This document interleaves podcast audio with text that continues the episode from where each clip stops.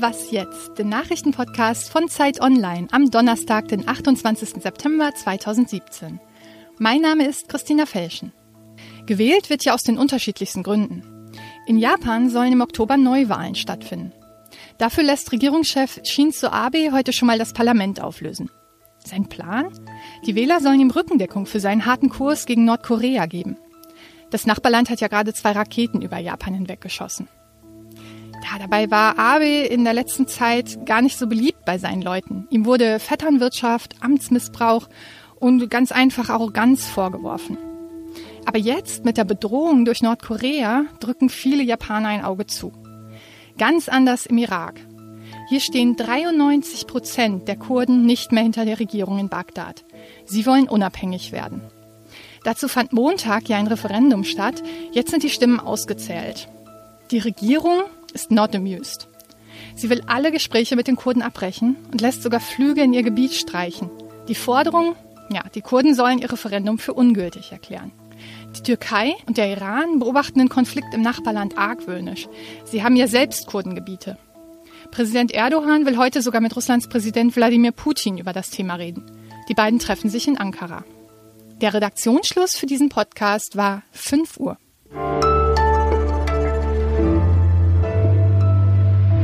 Japan wird das Parlament einfach mal aufgelöst. In Deutschland ist man dabei, mühsam ein neues aufzubauen. Egal wie oder was, Demokratie ist nun mal kompliziert. Und dann gibt es da jemanden, der macht es nicht einfacher, weil er so unberechenbar ist. Der Jungwähler. Um den kümmern wir uns gleich. Zunächst geht es aber um jemanden, den man wirklich sehr, sehr gut einschätzen kann, und zwar Angela Merkel. Mein Name ist Wiebke Nauhauser und ich spreche mit Tobias Haberkorn, Kulturredakteur bei Zeit Online, über Angela Merkels Art zu regieren. Tobias, Überraschungen gibt's bei Angela Merkel pro Legislaturperiode durchschnittlich eine. Kann man bei ihr was diese Wahl angeht, auch von einer Zäsur sprechen. Das sagen ja alle, diese Wahl ist eine Zäsur. Äh, diese Wahl jetzt ähm, ist schon ein historischer Einschnitt, so wird das jetzt jedenfalls überall geschrieben, eben weil die AfD jetzt ins Parlament eingezogen ist. Und nicht nur das, ähm, die CDU zum Beispiel äh, hat das schlechteste Ergebnis seit ähm, 1949, seit der allerersten Wahl der Bundesrepublik. Äh, die SPD ist historisch tief, der Abstand zwischen CDU und SPD ist, ist historisch groß. Äh, Erstaunlich ist aber, dass schon äh, um 18 Uhr am Wahltag sich alle einig waren, dass Merkel äh, auf jeden Fall eine neue Koalition finden wird und eine neue Koalition bilden wird. Also erstaunlicherweise, äh, egal was passiert, die Kontinuität von Angela Merkel wird erst zuerst mal nicht in Frage gestellt, obwohl sie die klarste äh, Wahlverliererin ist. Das heißt, äh, Merkel hat irgend eine Fähigkeit oder es wird ihr die Fähigkeit zugesprochen, eben mit den allerverschiedensten Sachlagen äh, extrem sachlich und, und, und fachgerecht sozusagen umzugehen. Und das ist auch ein bestimmtes Bild äh, von, von Politik oder was eine Politikerin äh, leisten können sollte, das sie geprägt hat. Aber sie ist mit 30 Prozent gewählt. Das kann man ja jetzt nicht die große Zustimmung nennen. Haben ja. wir jetzt in Deutschland diesen Stil satt oder was ist das?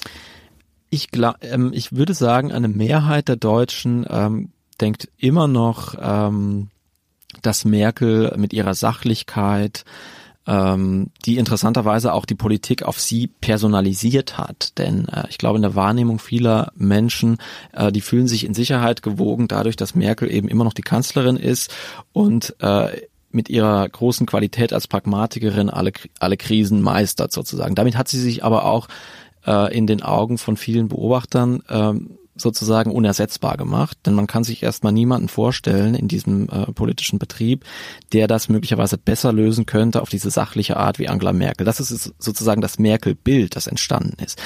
Äh, das ist ein Bild, das die Politik eigentlich depolitisiert äh, und alle größeren ähm, ideologischen Richtungsentscheidungen oder Visionen eigentlich aus der Politik evakuiert hat. Und das ist, denke ich, eine Vorstellung von Politik, die sich überlebt hat. Also jedenfalls außerhalb äh, Deutschlands äh, gilt die eigentlich nirgendwo mehr. Zerbrecht ihr euch nicht meinen Kopf? Ich mache das schon. Das Bild verkörpert sie tatsächlich.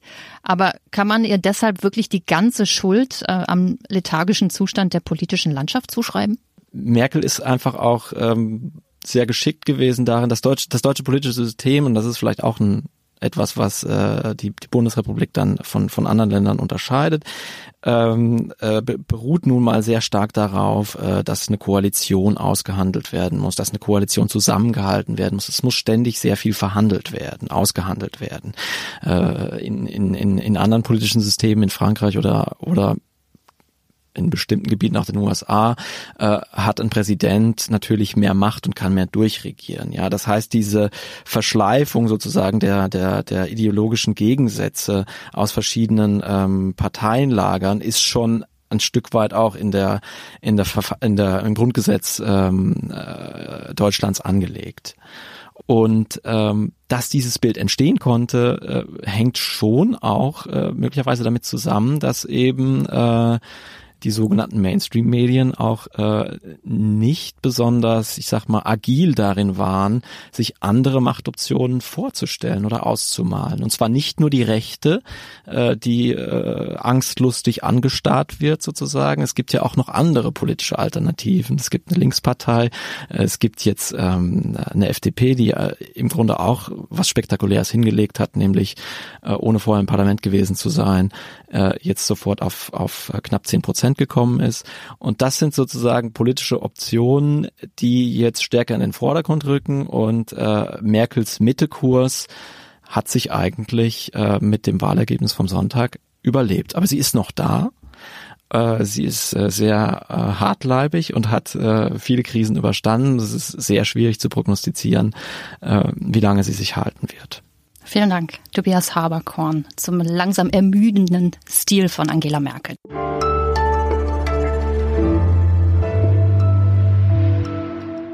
Und sonst so? Es gibt eine neue Version von S, also dem Stephen King Horror Clown. Ab heute läuft S offiziell im Kino an. Zum 70. Geburtstag von Stephen King soll es jetzt mehrere Neuverfilmungen seiner Bücher geben, aber auf S haben die meisten Fans natürlich besonders gewartet. Der Film ist erstmal nur die erste Hälfte des Romans und wird in zwei verschiedenen Zeitebenen erzählt. In der neuen Version sind die Kinder auch erwachsen. Außerdem spielt der Film in den 80er Jahren und nicht in den 50er Jahren, ist sonst aber nah an der Vorlage. Es ab heute im Kino.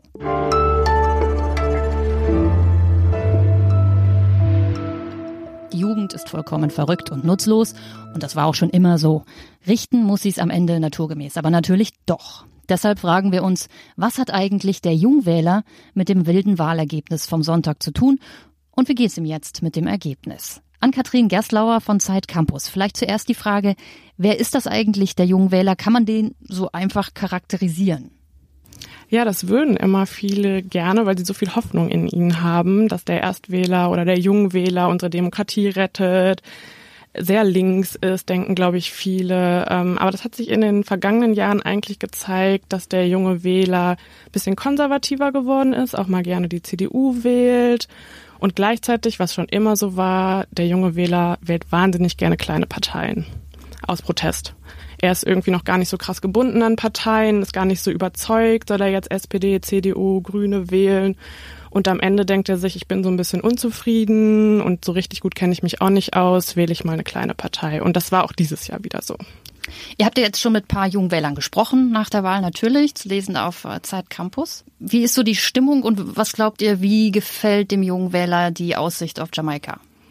Das glaube ich schwierig zu beantworten, so für, für alle Jungwähler, aber wir haben mit welchen gesprochen, die jetzt nicht irgendwie Parteisoldaten sind, sondern einfach irgendwie, die haben jetzt Grün gewählt, zum Beispiel, weil sie die große Koalition verhindern wollten. Also auch taktische Wähler gibt es unter Jungen. Und wir haben mit einem jungen FDP-Wähler, einer jungen CSU-Wählerin und die sind eigentlich ganz optimistisch. Die wollen alle auf gar keinen Fall noch einmal die große Koalition haben und sind natürlich dadurch, dass sie jetzt ähm, gar nicht so stark an ihre Partei gebunden sind, auch sehr kompromissbereit, wie wir gesehen haben. Und haben natürlich auch nochmal eigene Ideen. Einer hat uns zum Beispiel gesagt, sie würde sich jetzt durch Jamaika das bedingungslose Grundeinkommen wünschen, was es in Schleswig-Holstein, wo nämlich da schon in Jamaika darüber diskutiert wird. Und das fand ich zum Beispiel total spannend. Also die wünschen sich auch nochmal so eigene Themen. Und äh, ja, FDP und Grüne haben ja auch sehr gut unter Jungwählern abgeschnitten, CDU jetzt auch nicht schlecht. Ähm, es scheint jetzt gar nicht so schlecht zu passen. Das war Was jetzt, der tägliche Nachrichtenpodcast von Zeit Online.